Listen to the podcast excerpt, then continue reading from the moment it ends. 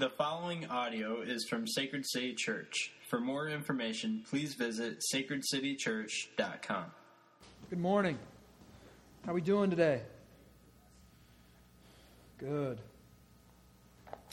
That is uh, Jefferson Bethke. He's uh, a member at one of our Acts 29 churches, and um, spoken word is his gift. God's using him greatly. And uh, we are in the middle of a, of a series on marriage. Actually, been going through the book of Ephesians, and I thought it fit pretty nice uh, this morning. Before I get started, my name is Justin. I'm really hot in the monitors up here. Um, my name is Justin. I'm one of the pastors here at Sacred City Church. We've been around. Um, our church basically, we, we got started in June. We moved back to the Quad Cities in June. And I guess they got started in July, but then we launched our public service. I'm still ringing up here. We, got, uh, we launched our public service in January, and God's been really gracious to us um, so far. If um, I'm, I'm, sorry, I'm, I'm, bugged here by something. Um, I want to ask you to do one thing. If, you're, if you call this your home, um, the two parking lots immediately in front of us, wherever that is, immediately in front of us here, um, if, if, you could not park in those two parking spots um, on Sunday mornings, I would really appreciate it. If you could park down by the pool, there's a staircase that walks right up here. Men, uh, you can drop your wife and your family off here, and then you can go to Timbuktu down there, and you can hike up here and lay your life down for your wife. Um, the reason why we like to leave these open for visitors. Um, and we don't have as much parking as we like. We also, all the way around these buildings here, there's parking lots. I didn't really know that. And you could park all the way around these buildings as well. So try to leave these two lots here open for our visitors, for our family, for friends, for um, any pregnant women that are joining us. We've got a lot of them here. So if we could, uh, if you could do that, it would be great. Um, and now I'm going to uh, read God's word this morning. So if we could all stand in honor of God's word, we're in the book of Ephesians, chapter 5, verse 21. Um, all of our liturgy is on YouVersion. If you have YouVersion, just click on live events and you can find all of our stuff and, and follow right with us. We're going to read this together, starting in verse 21. Submitting to one another out of reverence for Christ. Wives, submit to your own husbands as to the Lord. For the husband is the head of the wife, even as Christ is the head of the church, his body, and is himself its Savior.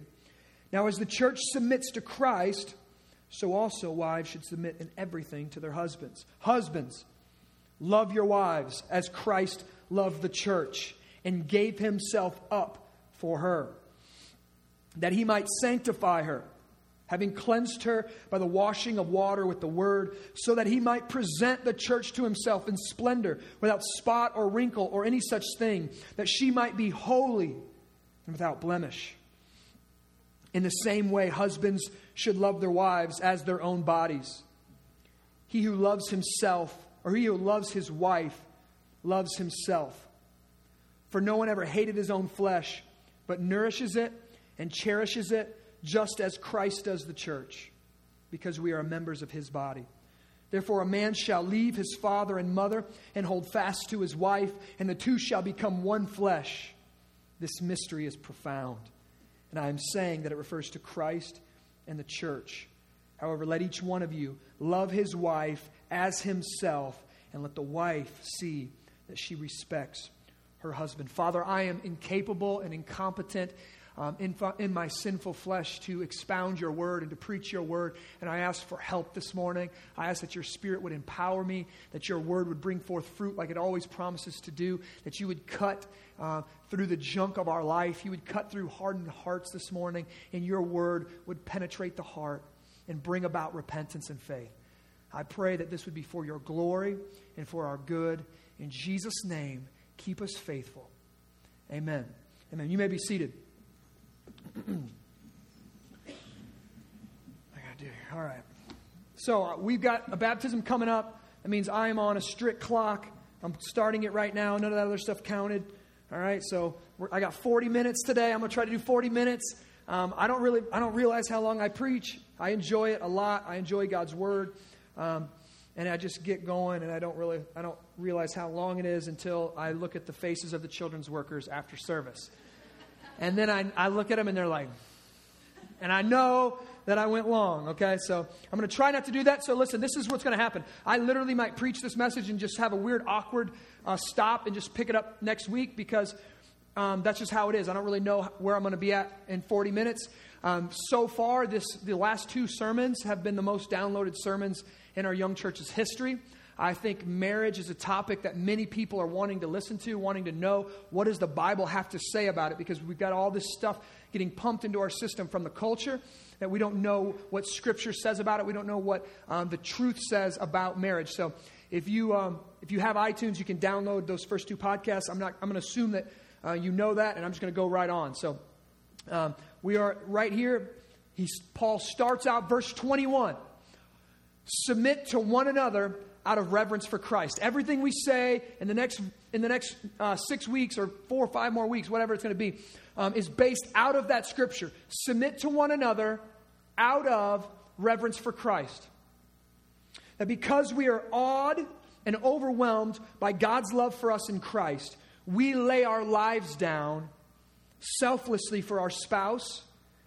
And this can only be done through the power of the Holy Spirit. This is one of the holy this is one of the things that the Holy Spirit does for the elect. Many people never talk about the Holy Spirit. You can go to many churches and never hear the name Holy Spirit. Um, but we are a Trinitarian church. We believe that God exists solely one God in three persons Father, Son, Holy Spirit. The Father elects those, the Son died for and, and procured salvation for us, and then the Holy Spirit applies that salvation to us. Okay? Father, Son, Holy Spirit all work together for the salvation of us. Okay? And they, and they all work together in the creation, they all work together in marriage, they all work together in sanctification. One of the things the Holy Spirit does for us is He continually points to Jesus. The Holy Spirit continually points to Jesus. So if you are a spirit filled believer, if you have been baptized, and if you're a believer, and you've got the Spirit of, the, of Christ inside of you, one of the things that, you, that the Holy Spirit does for you is He leads you into a greater awareness and a greater understanding of Jesus, a greater understanding of God the Father, a greater understanding of what He has done for us in salvation.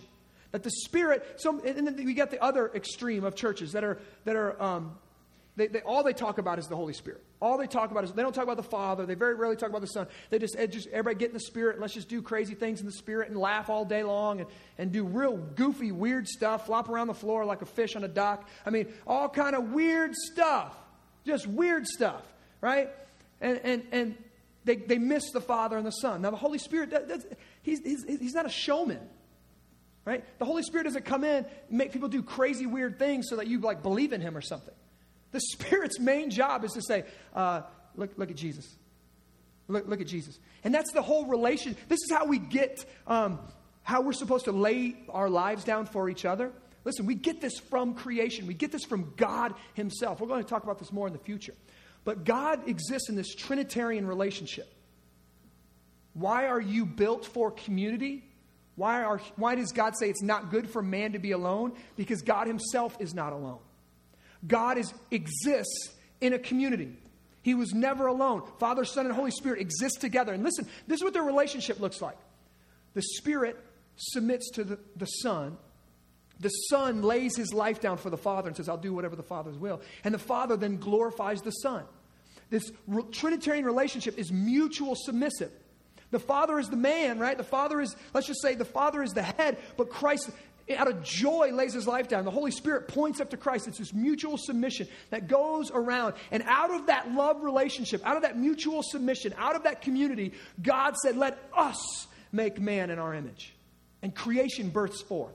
Out of that love. God was not lonely. Hmm, I'm really bored. Let's make men. All right? God, out of love, out of mutual submission, out of what was going on in the Trinity, said, Let us spread the glory of God, and let us do that through man. That's what happened. That's why we're built for community. So, one of the things the Holy Spirit does is points us to Christ. And it shows us how to lay our lives down selflessly. And the more and more we see of what of the work that the Son has done, the more we see how the Spirit's pointing to Jesus and what the Father has done, then it frees us to be able to lay our lives down for one another.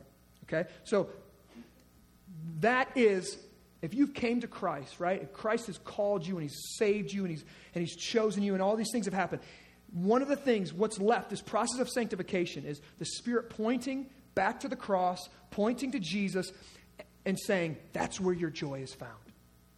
So part of sanctification is being having eyes to see the work that Christ has done in a deeper and deeper and deeper measure.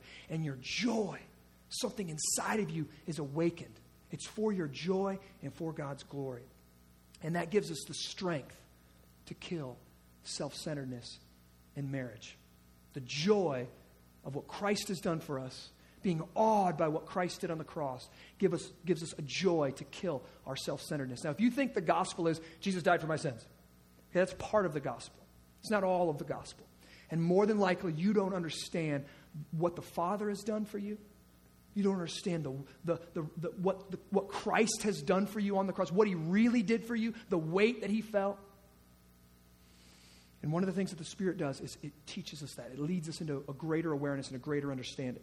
Okay? So this is, now uh, this was from the first week, this is the power of a great marriage, okay? Self-centeredness is the number one reason that your marriage will fail or is going to fail or has failed. Self-centeredness is the problem. You put your needs above your spouse's needs, that's the problem. Self-centeredness is sin. Self-centeredness is the issues with every marriage, the foundation of every, not just marriage, relationship. The reason you can't get along with certain people, your self-centeredness. The reason they can't get along with you, their self centeredness. The reason that you walk into church and you have to sit on this side of the church because that person's on that side of the church, that's your self centeredness. Uh huh. That's what it is. That's what it is. I'm just going to lay that out there for you. To throw it out there. Okay? This is the power of a great marriage. Tim Keller says this is what makes a marriage sing. The power of the Holy Spirit that allows us, enables us, teaches us how to lay our life down for one another. Okay? So, this is, what a, this is a marriage that sings two people submitting to one another, husband and a wife, submitting to one another by the power of the Spirit in reverence and awe for Christ. Okay? Now, listen, I like, I like to say this being spirit filled, having the Spirit doing this in your life, having the, the Spirit doing this in your life gives a marriage shocks. Okay? When I was in college, my mom got uh, a Lincoln, okay? This Lincoln Town Car. And I've been driving this little S15, uh, 85, 1985 S15 that every rock you ran over, you could feel it in your spine, right? It's this, this tiny little truck. And my mom got this Lincoln. And I remember the first time I drove this Lincoln. And if you've ever driven a Lincoln, it's kind of like you're being on a, you're on, you're on a boat. All right, like every everything just like levels out. The whole thing is just like just cruising, man. There's a reason, no, there's a reason like old people like Lincolns, all right? Let's, I'm just going to say it. That thing is just like, I'm like, well, I'm going to fall asleep in here, man. This thing, you hit it. Uh, did I just run somebody over? I don't know. It felt good, though. Right. It just, it just, it, the shocks on this thing, the shocks on this thing are amazing, right? Now, that is what the Spirit does for us in marriage. Now, what, what, what, what, what? Listen, the Spirit gives us these shock absorbers. Okay? For people who don't have the Holy Spirit and they're not learning how to lay their life down and how there's joy in sacrifice, they, what, they, what they tend to do is they tend to place their spouse up on a pedestal, and their spouse kind of becomes their reason for justification and their reason for joy and their reason for hope, and their spouse kind of becomes their God. And then when their spouse hurts them, they can't handle it. So they lash out. All right? Now, I'm going to tell you, these, these are the three things uh, that the Spirit does in giving us shock absorbers. Number one, it gives you the ability to hear criticism from your spouse without being crushed. What the Spirit does. It gives you the ability to hear criticism without being crushed. Second thing, it gives you the ability to give criticism without crushing them. Third thing, it gives you the ability to forgive without constantly bringing it back up. If you are reminding people, the reason I don't trust you is because you haven't forgiven. You haven't forgiven. The Spirit does this. Now, what, what do I mean the Spirit does this? What does it points back to Christ? Like, how, how does he do that? Listen. Your righteousness your value, your dignity as a person, your love, your acceptance, your justification is found in Christ, not in your wife. Okay? The gospel frees me to see that I am a broken sinner, that I make mistakes, that I sin, that I'm selfish, that I do sinful things on a daily basis, but I'm not loved because of that. I'm loved in spite of that by Christ. That I'm worse than I ever thought possible, but I'm more loved than I ever hoped at the same time with Christ on the cross. I am that bad that Christ had to die for me, and I am that loved that he willingly died for me. So when my salva- when the Spirit points to what Christ has done for me, when my wife criticizes me, I'm not crushed by it. I'm a horrible husband. I'm a horrible person. I could never, I could never please you. No, no, no, no, no, no, no, no, no. What she says is true. I, I did mess up. I did make a mistake. And doesn't crush me because my value is found in God. And then on the other side, the flip side of it, when I need to um, give criticism, some constructive criticism to my wife, I don't do it like it's the end of the world and that I just crush her. You're a horrible person. You're a failure. Why can't you ever do this right? Every time you do it, you do it this way. You're always doing that. The house is never clean. The house is whatever, whatever it is. That's giving criticism that crushes. But because I know my wife is loved, I know that I'm loved, no matter how she what she's done, I can respond to her in love without crushing her. And then ultimately being able to forgive and not bring it up. Right? We should, we, we should really get that one. How much have we been forgiven by God? So I'm, we're going to get into that a little bit more, but I'm going to, I'm going to say a person says to me, Justin, I, I, yeah, yeah, yeah, I know. I know God loves me. Uh, I know He died for me. But what I really want is that guy's love. Justin, I know, yeah, I know God loves me, God loves me. But what I really, really, really want is to look at pornography. That's what I really want. That's how I know I'm loved. Justin, I know God loves me, but I just want that guy's attention and affection all the time. I really want that. Listen, this is one of the, this is what the Spirit does in a marriage. This is what the Spirit does in your life, single people. The Spirit enables you to see realities, to see things clearly. I'm going to use in the words of a Saturday Night Live skit. Um, if the God of the universe loves you so much that he sent his own son to pay your debt and to forgive your sins and to adopt you into his family, to call you his own, his beloved, who really cares about some sinful, foolish dude's love? Really? Really? Really? That dude? You're craving his affection? When the Father has, pay, has poured out the riches of heaven to buy you, to purchase your salvation? Really? Really? You're trading your intimacy with your spouse for a 2D image on a screen? How's that going for you? Really? Really? Right? The Spirit gives us this ability to see things clearly. But this is, now listen, for those of you, you know, this is the default mode. The default mode. This is how you're programmed. This is the default mode of the human heart. We're built religious. We're built to point at something and say, if I get that, if I get that done, if I accomplish that thing, then I will be happy. I will be fulfilled and I will be a success. It's religion. For some of us, it's a career. When I get to the top, I'm going to be happy. When I get that promotion, I'm going to be happy. When I graduate college and I finally get doctor by my name, I'm going to be happy. For others, it's a relationship. When that person loves me, then I'll know I'm worth it. When that person tells me they love me, then I know I have value. when I feel like a success, then I will be fulfilled. See, the Bible says that we are born worshipers. We are made in the image of God to reflect Him like a mirror. Like the moon reflects the, the light of the sun, we are meant to reflect things. Even if you are uh, right now, like right now, we've been created to image and reflect, to give worship to God alone. But because of Adam's sin and our inherent sin, what theologians call original sin, we turn or we worship towards something that is not ultimate. We worship something that has been created. So we are an image bearer, we are a reflector. But whatever that mirror is pointed at, that's what we're going to reflect. We are constantly worshiping, we're constantly reflecting something. Even if you're an unbeliever in this room, you are still a worshiper. You are worshiping something right now. There's something in your life that you are placing your ultimate worth and value in. There's something in your life that you are sacrificing for. Maybe it's your kids. Maybe it's yourself.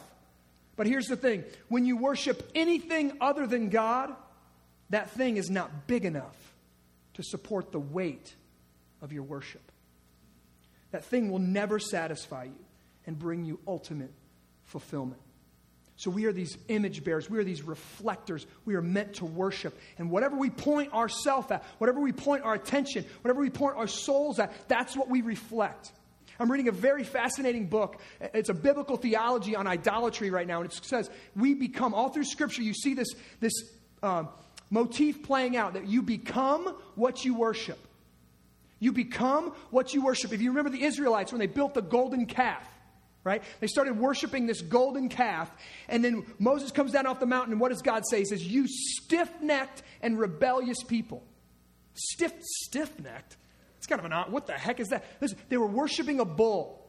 If you've ever had a horse or, or an animal and you try to turn it and you try to pull it and it doesn't want to go where you want it to go, what's it do? Gets that, I mean, that, a neck this big around, right? And you ain't budging that thing. Gets a stiff neck. They were worshiping a golden calf, and by worshiping that golden calf, they took on its properties. They got stiff necks. In Psalms, the psalmist says, You make these idols out of wood and stone, and by worshiping them, you become like them, lifeless, hard, having eyes, but you don't see, having heart, but you don't feel, having ears, but you don't hear. That's what happens to us when we worship idols. We worship success, we become like it. We worship sex, we become like it. We worship anything other than God, and it's not big enough to sustain our worship. It, our worship does two things. Two things to it. Number one, you worship something other than God. Let's say having children, okay? You, this is the first thing that happens. You worship something other than God. Maybe you worship having children. You get them, and then you crush them. What do you mean I crush them? You crush them by the weight of your worship. You place high demands on them. You place these demands, not just maybe it's material demands like you, you got to be college educated and you got to succeed and you got to, maybe it's those demands, but much more subtle. You place these unspoken demands on your kids that they make you happy. You better be behaved. We're, no, you better be behaved. We're going to this restaurant. If you act that way, it's going to go bad for you. All right? right? Now listen, it's not just I'm, I'm, I'm really wanting to shape my child's soul to be obedient to the Father and to be an obedient child. I know he's, in, he's got original sin, he's inward. That's not my motivation. My motivation is if you embarrass me one more time, right? If you embarrass me, we've got these demands on our kids that they make us happy, unspoken. But it's a weight that crushes them. Mm. You place these demands on you, your kids that they make you happy. Now, listen, this was really interesting, my study this week. Many psychologists say that people who abuse their kids, they don't not love their kids. They actually love them too much. They love them so much that when their kids do something wrong, they lash out because they can't handle it. I've done so much for you. I've sacrificed so much for you. Every day I come home for you, I cook for you, I clean for you, I give, give, give, give, give. And then when, they, when the kids don't reciprocate that love because they're little sinful, selfish human beings like all little kids are, right? They lash out. They can't handle it. I've done so much. Don't you know what I've done for you? Crush them. That's a crushing weight for a child. Newsflash no, they don't. They have no idea what you've sacrificed for them. They won't until it's 2 a.m. and they've got two of their own, right?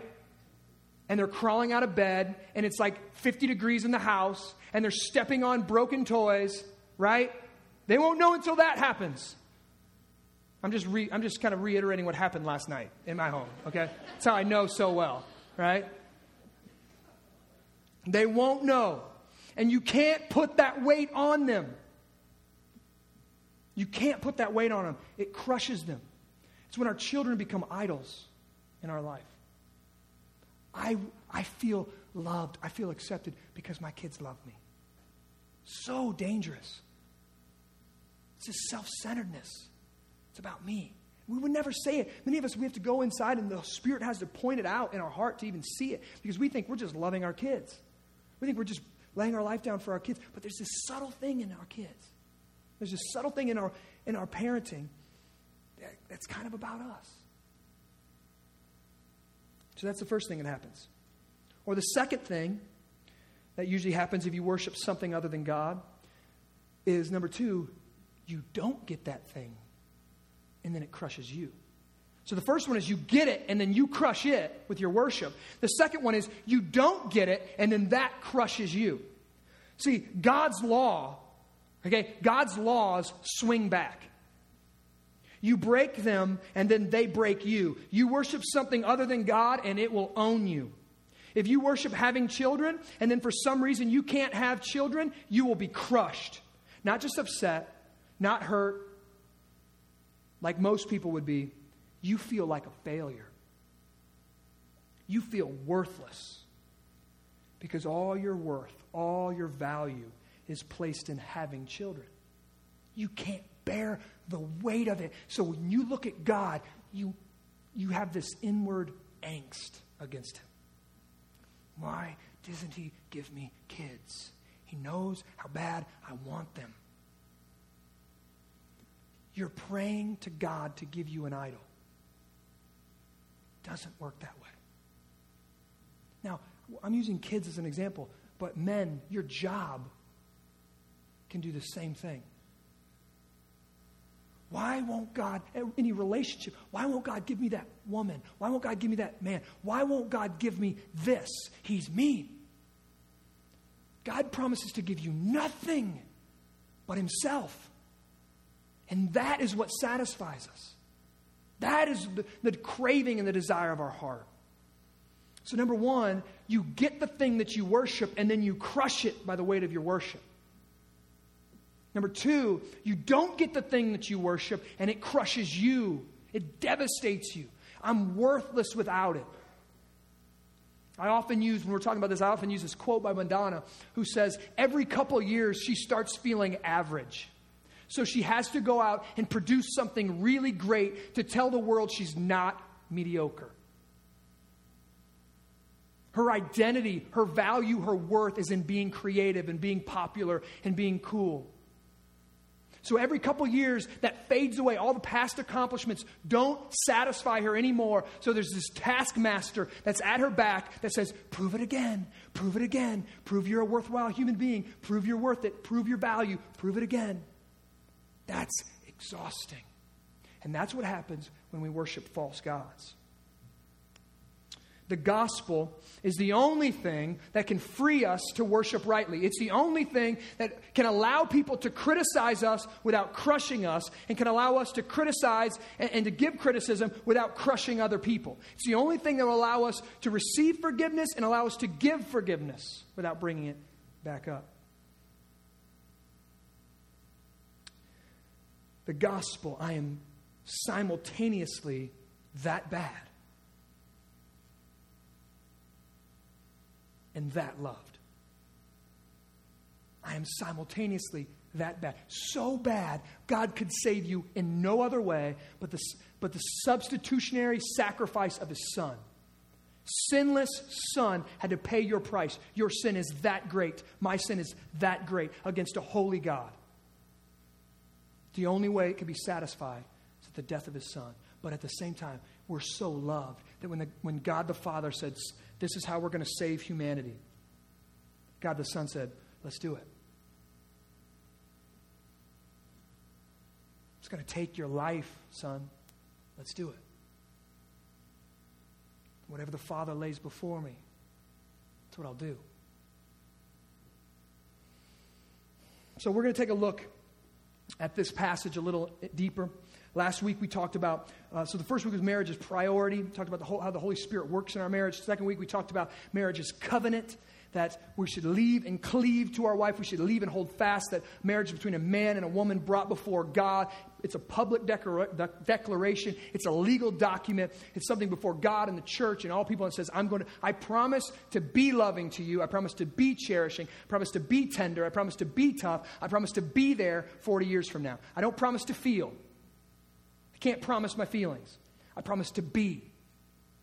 I'll be there. And when I act loving, the feelings usually come along. When I lay my life down, the fe- feelings usually come along beside. Okay, so we're going to look at verse 31 again. Verse 31 Therefore, a man shall leave his father and mother and hold fast to his wife, and the two shall become one. Okay, listen, right here. Leave and cleave, the King James says. Our uh, ESV says, leave and hold fast. Leave your father and mother and hold fast. Now, this is, this is just an intriguing passage. It's a powerful passage that we need to think about. All right, God is showing us right here the priority of the marriage relationship. The priority of the marriage relationship. Okay?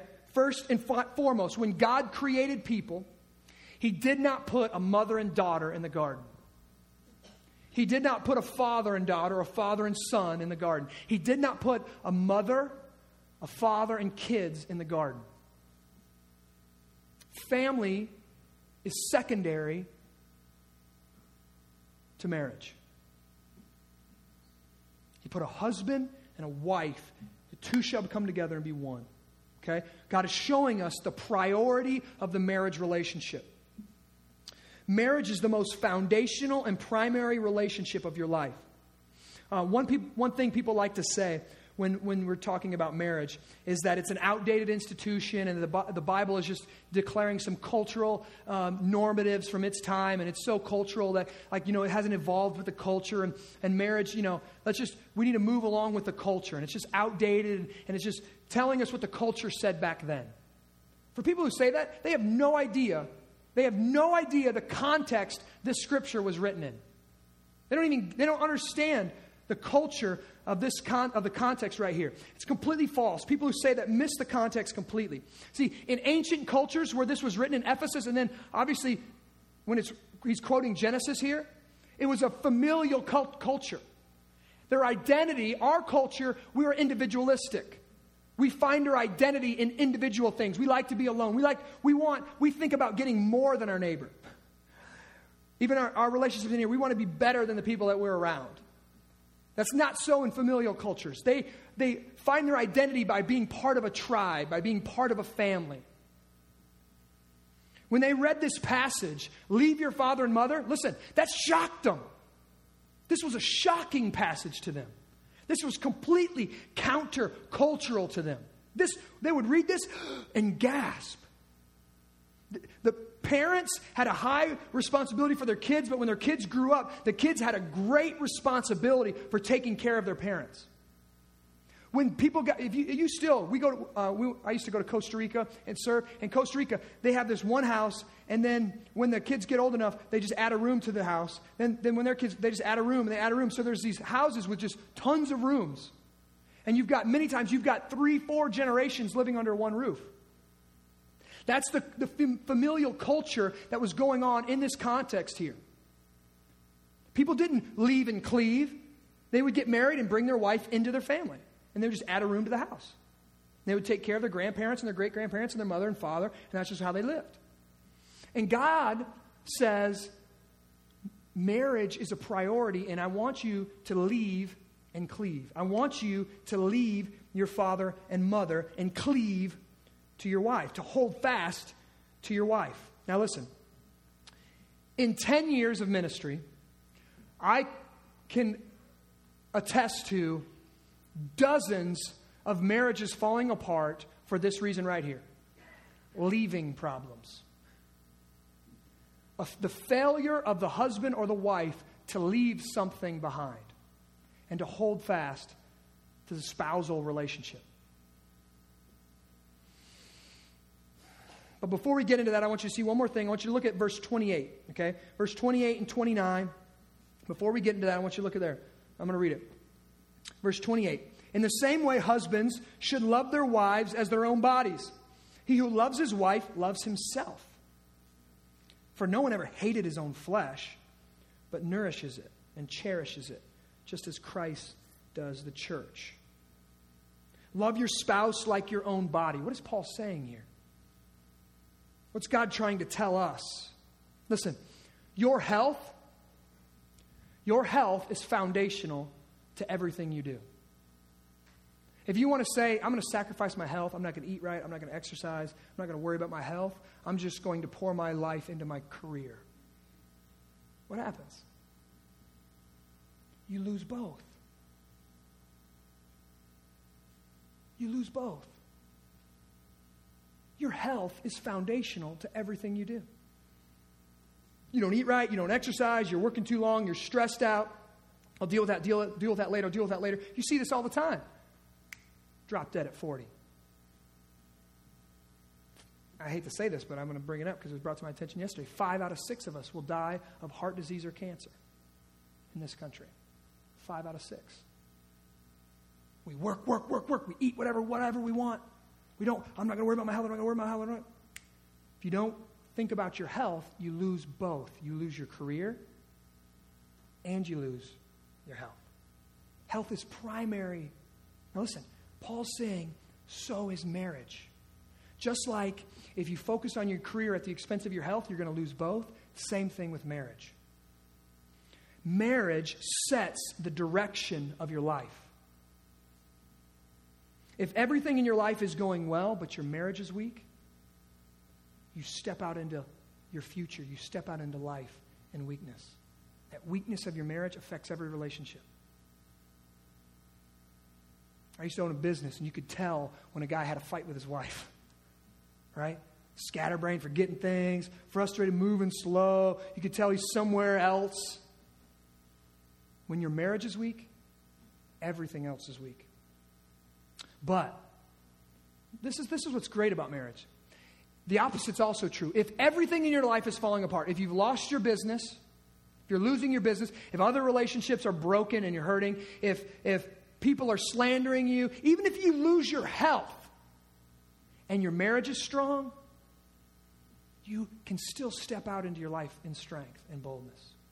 It's the most influential relationship of your entire life. More so than the relationship between child and parent. Marriage has that kind of power. It has the power to set the course and the direction of your whole life. Now, listen, this is not advice. The Bible doesn't give advice. This is God's law, and He wrote, he wrote the laws of the universe. The reason we can't argue with gravity is because God wrote it. If you're going to argue with it, it's going to go bad for you. Right? I don't believe in gravity. Good luck with that. Same thing with the laws of marriage. Same thing with the laws of relationship. Guys, I want you to believe it, but it doesn't really matter if you believe it. Like I said before, God's laws swing back. I don't like it. Poof, you'll pay, you'll feel it. God's law, you break them and they break you. That's just how it goes.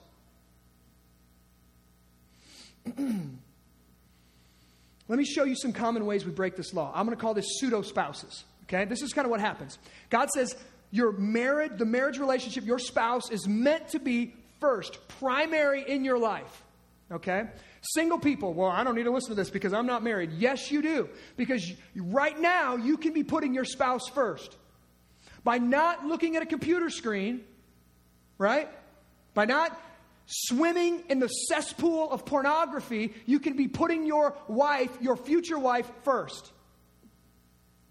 Women, by not going out and going to the clubs and, and trying to, you know, get all these men to love you by your looks and by the outside appearance and not craving all this stuff. You can be putting your husband first right now and be waiting patiently, be working out sanctification, being led by the Holy Spirit, being in a discipleship process, being made in the image of Christ. So when the God brings your man together into your life, you're ready for him. Right? We talked about it financially last week. Singles, you need to hear this. Your marriage and then also, it's going to help you going into marriage. Your marriage, that, that relationship is supposed to be number one. So this is common. Number one, easy father and mother. Okay? This is a, a, common one in relationships. He says, leave and cleave. Leave your father and mother and hold fast to your wife. All right? I've been in so many counseling situations where one spouse is refusing to leave mom and dad. Every time they get in a fight, mom's on the phone. Every time they get an argument, dad's stepping in. Leave your father and mother. It's cancer to a relationship. Cancer. Number two, I got to go because I only got five minutes. Number two, career. Career. Listen to this, men. I'm going to be, I'm, I'm kind of after you a little bit today. Here is a lie and a foolish statement that more than likely 90% of you say. Honey, as soon as I get through this season, things will slow down. As soon as I get through this project, it'll be okay. As soon as I get through this tough season, as soon as I land that promotion, as soon as I get that job, you know, everything's up. As soon as I, as soon as I, as soon as I, it's a lie. It's a lie, and it's a pseudo spouse. You're putting, I'm going to, uh, listen, honey, I know what the Bible says put your husband first, put your wife first. I know all that. But I'm going to put my career first just for a season. It's going to work out well for us. I'm going to break it this once, it'll go well. Right? You push through that season, you're stressed out. Think you know your wife's stressed at home. You know you walk to the door and it's late, and you're like, honey, I'm home. And the kids are screaming, and she's like, mm, I don't care if you're home. You can leave. I've been doing it all day all by myself. You know that's going on. And then guess what? You get the project done. And guess what? The guy comes in and says, Hey, boss comes in, hey, great job on that project. Here you go. Here's another one. You did so well on that one. Here's another one. Man, it's a lie. As soon as I get through this season, then I'll have time for my, my family. It's a lie. It's a pseudo spouse that you put between you. Number three, children. This is huge for our culture these days, especially in so many broken homes, uh, so many single parents, that we feel uh, guilty for not, have, not staying together. We feel guilty for not keeping mom and dad together. So we feel really guilty about that, so we put our kids first. And they become idols. And we crush them or they crush us. And, and parents, young parents of young kids, you, don't, you might not see that right now.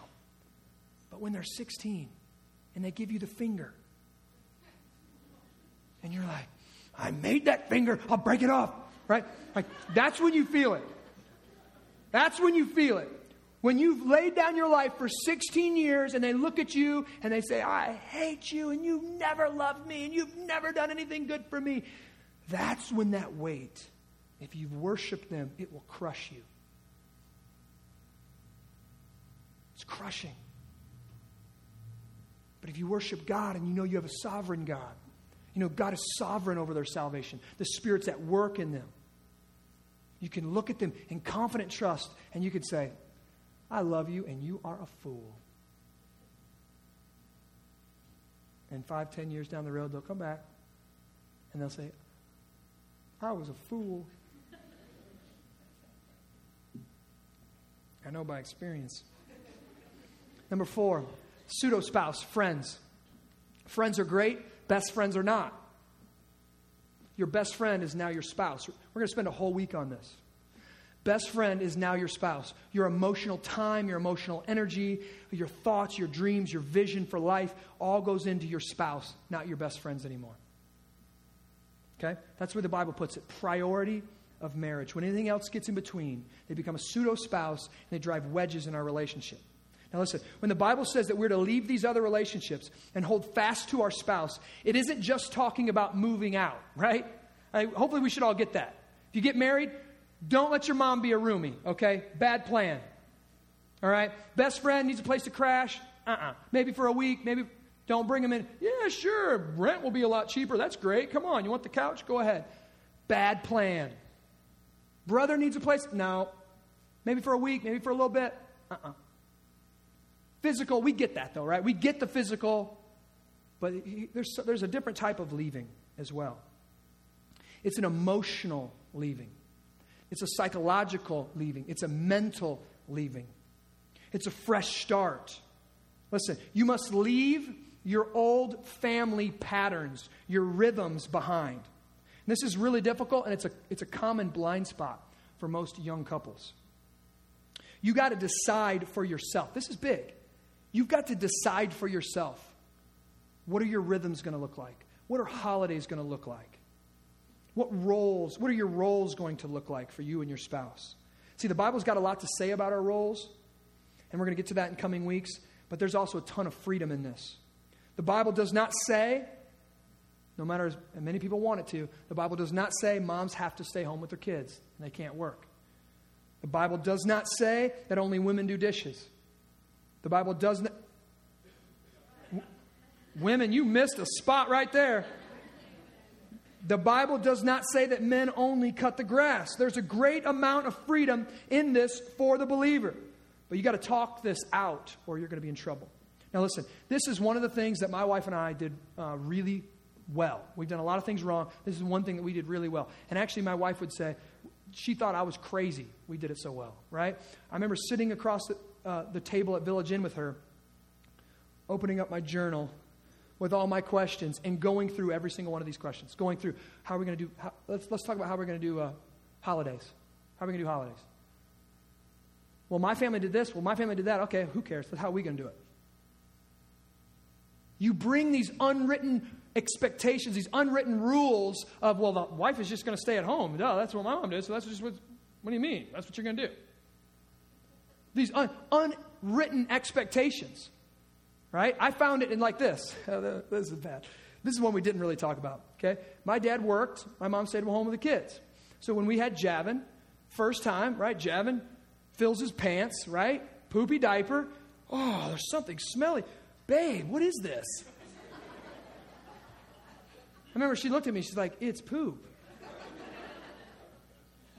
Take care of it. And I'm like, you know, I'm like, I was like confronted with, what do I do? This is unwritten expectations that can crush your marriage, and it's a way of not leaving father and mother. Well, we, I expect to spend every Thanksgiving with my family. That, that, no, you're not leaving. You're not leaving your family.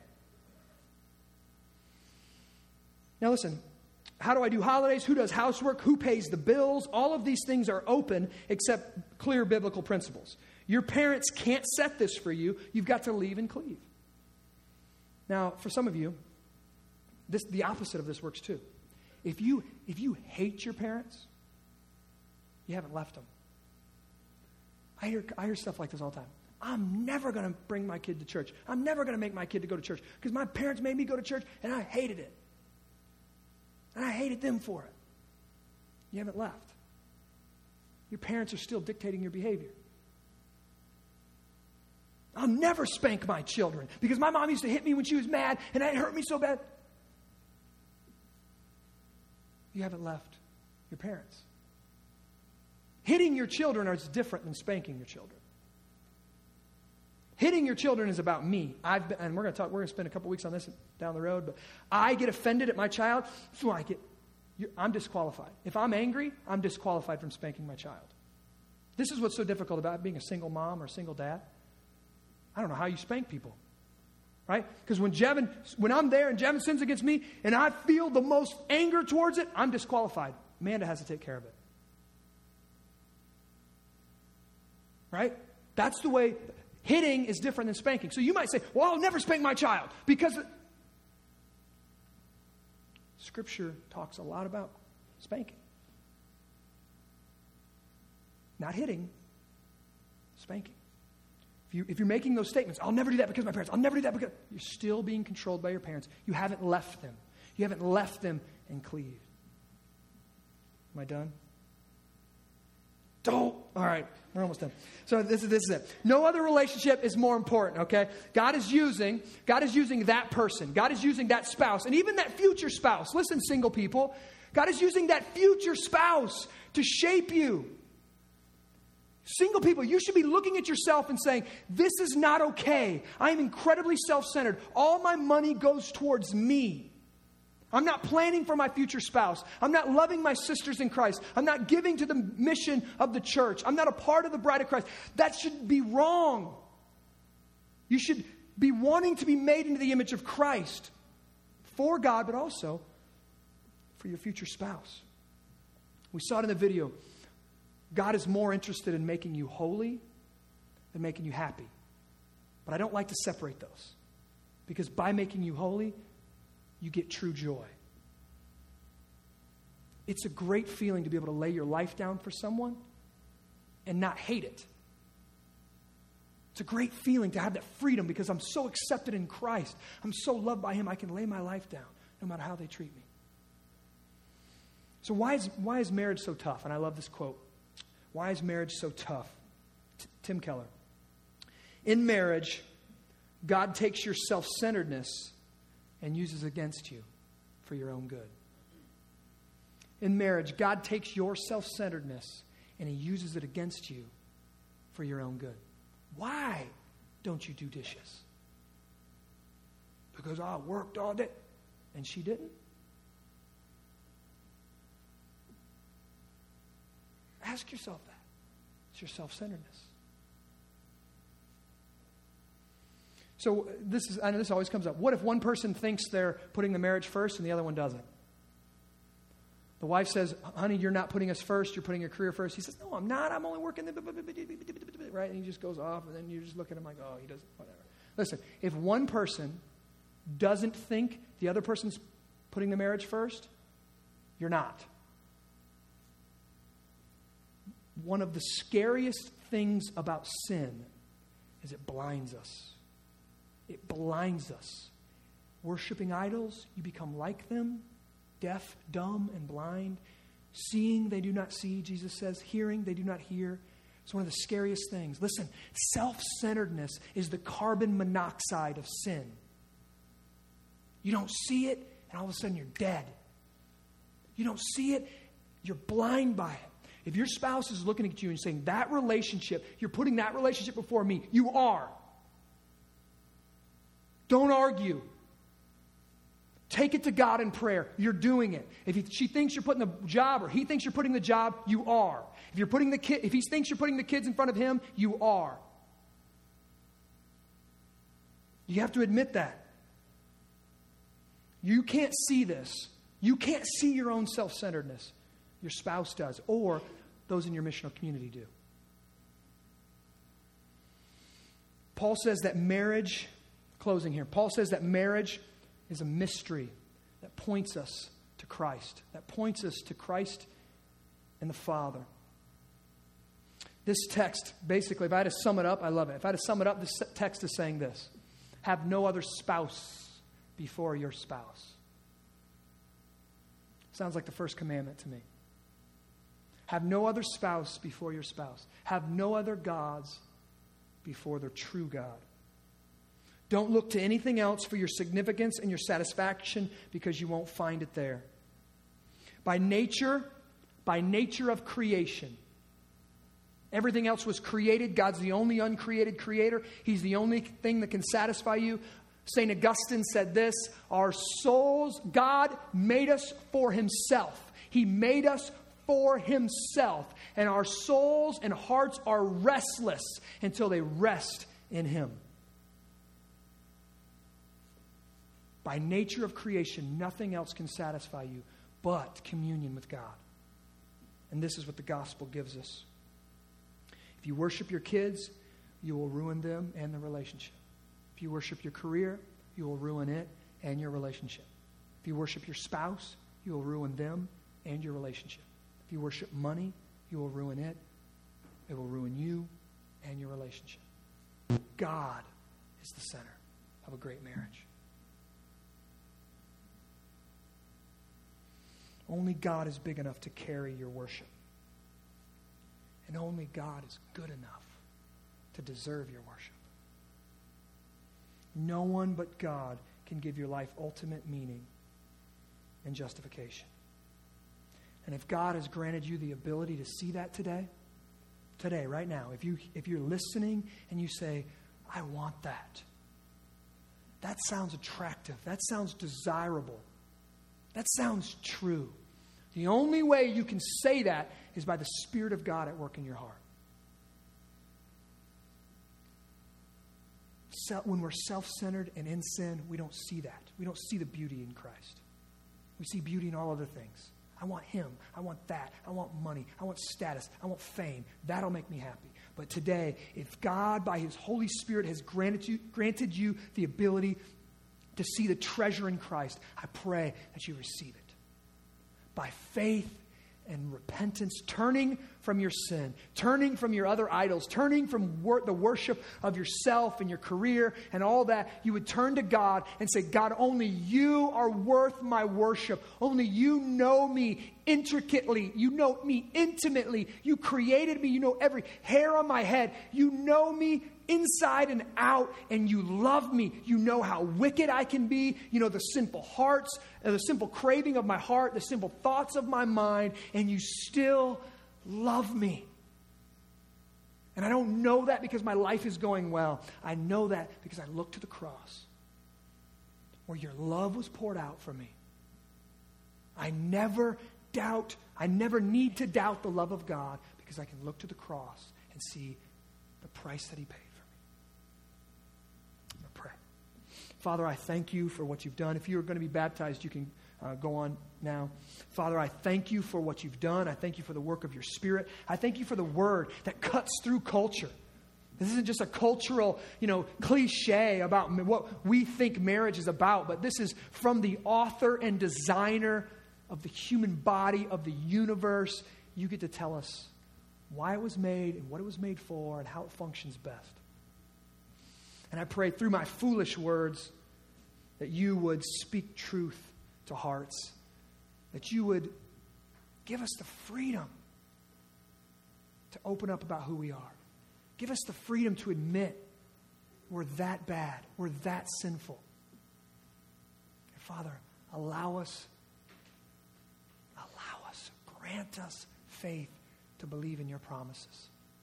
I pray that I pray for marriages today marriages that are dry and dead, I pray that you would restore them, that you'd bring the spirit back to those marriages, that they wouldn't be roommates, but they would be lovers and friends. Father, in the priority of marriage, you said you, you put one woman and one man in the garden. He didn't have any other standard of beauty. And he looked at this one woman and he said, Bone of my bone, flesh of my flesh. The first poetry was spoken forth, and he was enraptured by her beauty. That our wives are our standard of beauty. Not a supermodel, not an airbrushed cartoon on the cover of a magazine. Our wives are our standard of beauty. I pray that you would do that in the souls of men. They wouldn't be convinced by the culture of what beauty is. You gave them a wife to show them what beauty was. So I pray that you would do that. In the name of your Son. Amen. Okay, so I didn't go too bad. Yeah, well, I could have done better, but okay. So here's what we're, we're going to baptize. We got four people to baptize um, today. So what we're going to do, the order of service is a little bit different. We're going to do a, our a public profession of faith now. This is from the Heidelberg Catechism um, from the 1500s, and it's regarding baptism. So um, we're going to go ahead and, and, and do that now. So, uh, Alec, if you would go ahead. Let us profess our faith together from the Heidelberg Catechism. How does baptism remind you and assure you that Christ's one sacrifice on the cross is for you personally? In this way, Christ instituted this outward washing, and with it gave the promise that, as surely as water washes away the dirt from the body, so certainly his blood and his spirit wash away my soul's impurity. In other words, all my sins. What does it mean to be washed with Christ's blood and spirit?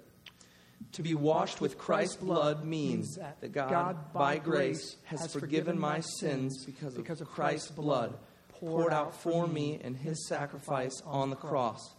To be washed with Christ's Spirit means that the Holy Spirit has renewed me and set me apart to be a member of Christ, so that more and more I become dead to sin and increasingly live a holy life and blameless life. Amen. Uh oh. Do I have a wireless mic or no? Uh, I don't think that's going to reach. That's all right. If we can get our first person come on out here? Let's see how bad it is. Oh, not too bad. All right, where's Lance?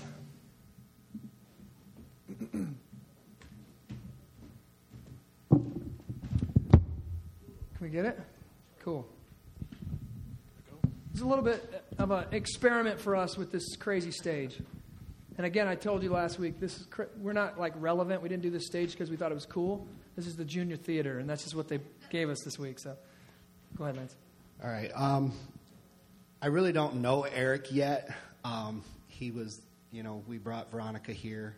Um, he's friends with Veronica. Uh, started coming with her. Um, I'm excited and honored to be a part of this with him. Um, and I'm super excited to see what, what God's going to be doing in his life in the near future. So, Cool. with that. Yeah. Come on, step in. Eric, how do I say your last name? Malekish. Eric Malekish.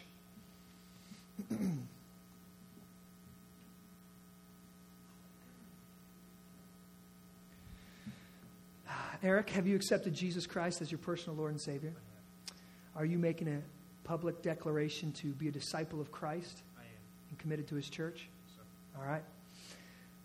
Eric, if you want to cover your nose here, and I'm going to bring you back.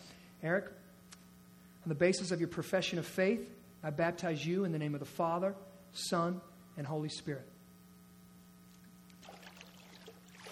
Yes. Amen.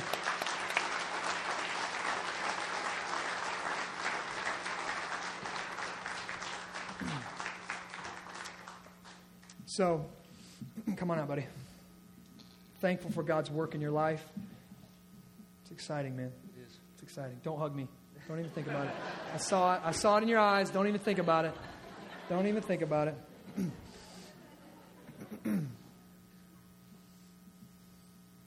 Heather? It ain't. Don't don't lie. It ain't. It is warm-ish. Let's scoot up. Sit in. Sit all the way on your on your butt there. Okay. I don't you're on your knee. Right. Um, I've known Veronica for about 13 years. We've gone through quite a few um, very um, big life events together, um, and some not together. We were not saved when we first met, and when we reconnected this last year, we were both um, believers. But I'm really excited to see what God is going to do in your life. and has done. So I can't. Uh, we're going to. We haven't told her yet, but you, we're going to make a video. Your story is powerful. God's been doing a great work in your life. Has continued. I like to make her real nervous right before I hold her down. Yeah. But we're, we're really thankful for God by His Spirit leading you here, and the work He's done.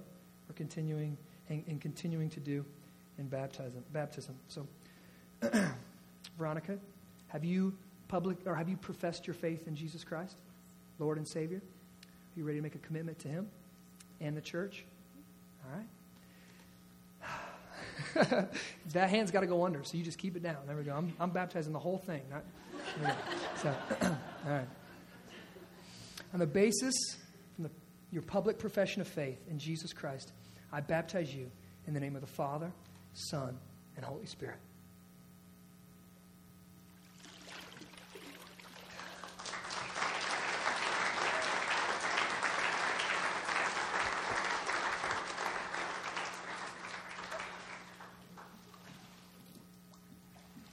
Amen. Praise God. So, if you didn't know, uh, we are a disciple making church. That's the purpose of our church is to make disciples, not just to make converts, not just to get you know a lot of people in the door. We want to make fully devoted disciples of Christ. So, if you bring someone and you lead them to Christ, or you bring them into the community, you baptize them. So that's why we've got the friends and and their their um, acquaintances and the, the, people who are basically responsible for their discipleship, uh, helping with the baptism today. So, come on, my brother. Where's Tim at? Right there. All right, Tim, get on the mic.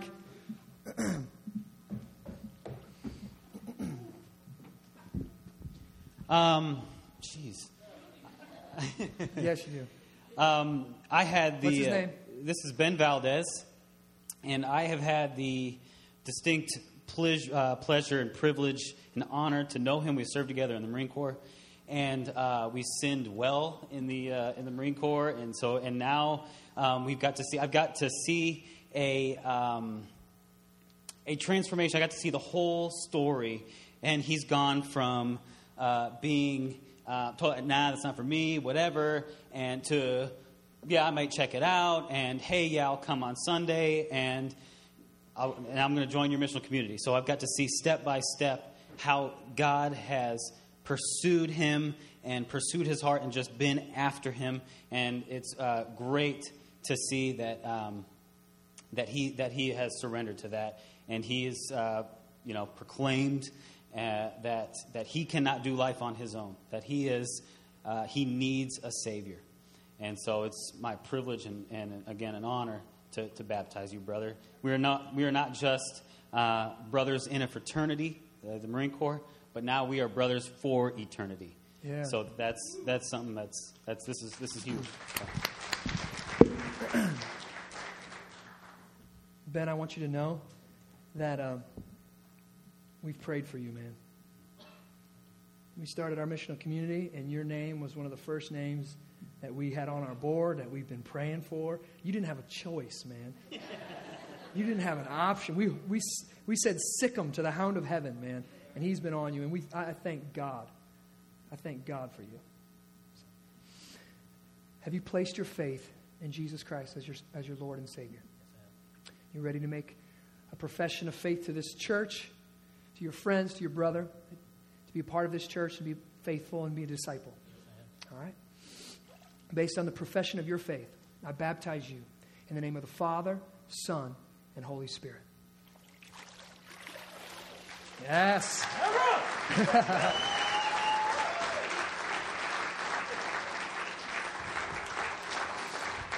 Come on, man. Is this yours? All right, last but not least.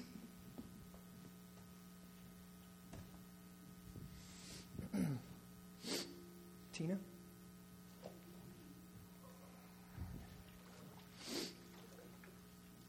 If, yeah, if you want. You don't have to, but I can if you want.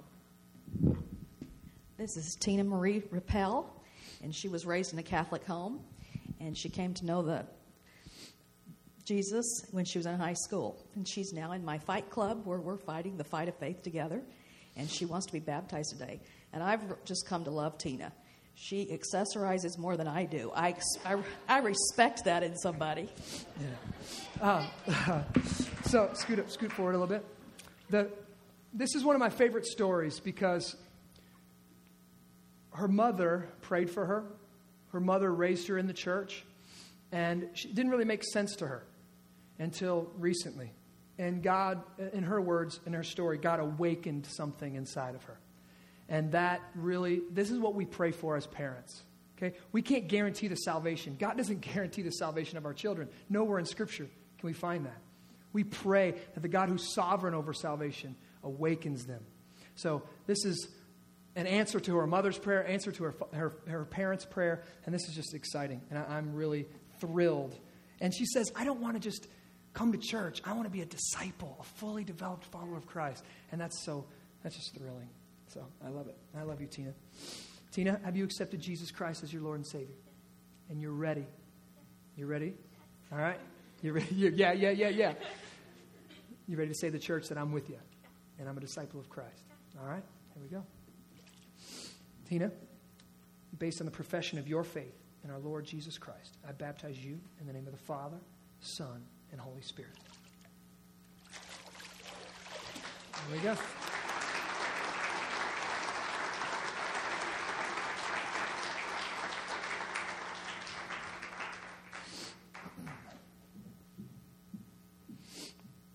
All right, we're going to give them a li- just a couple minutes here.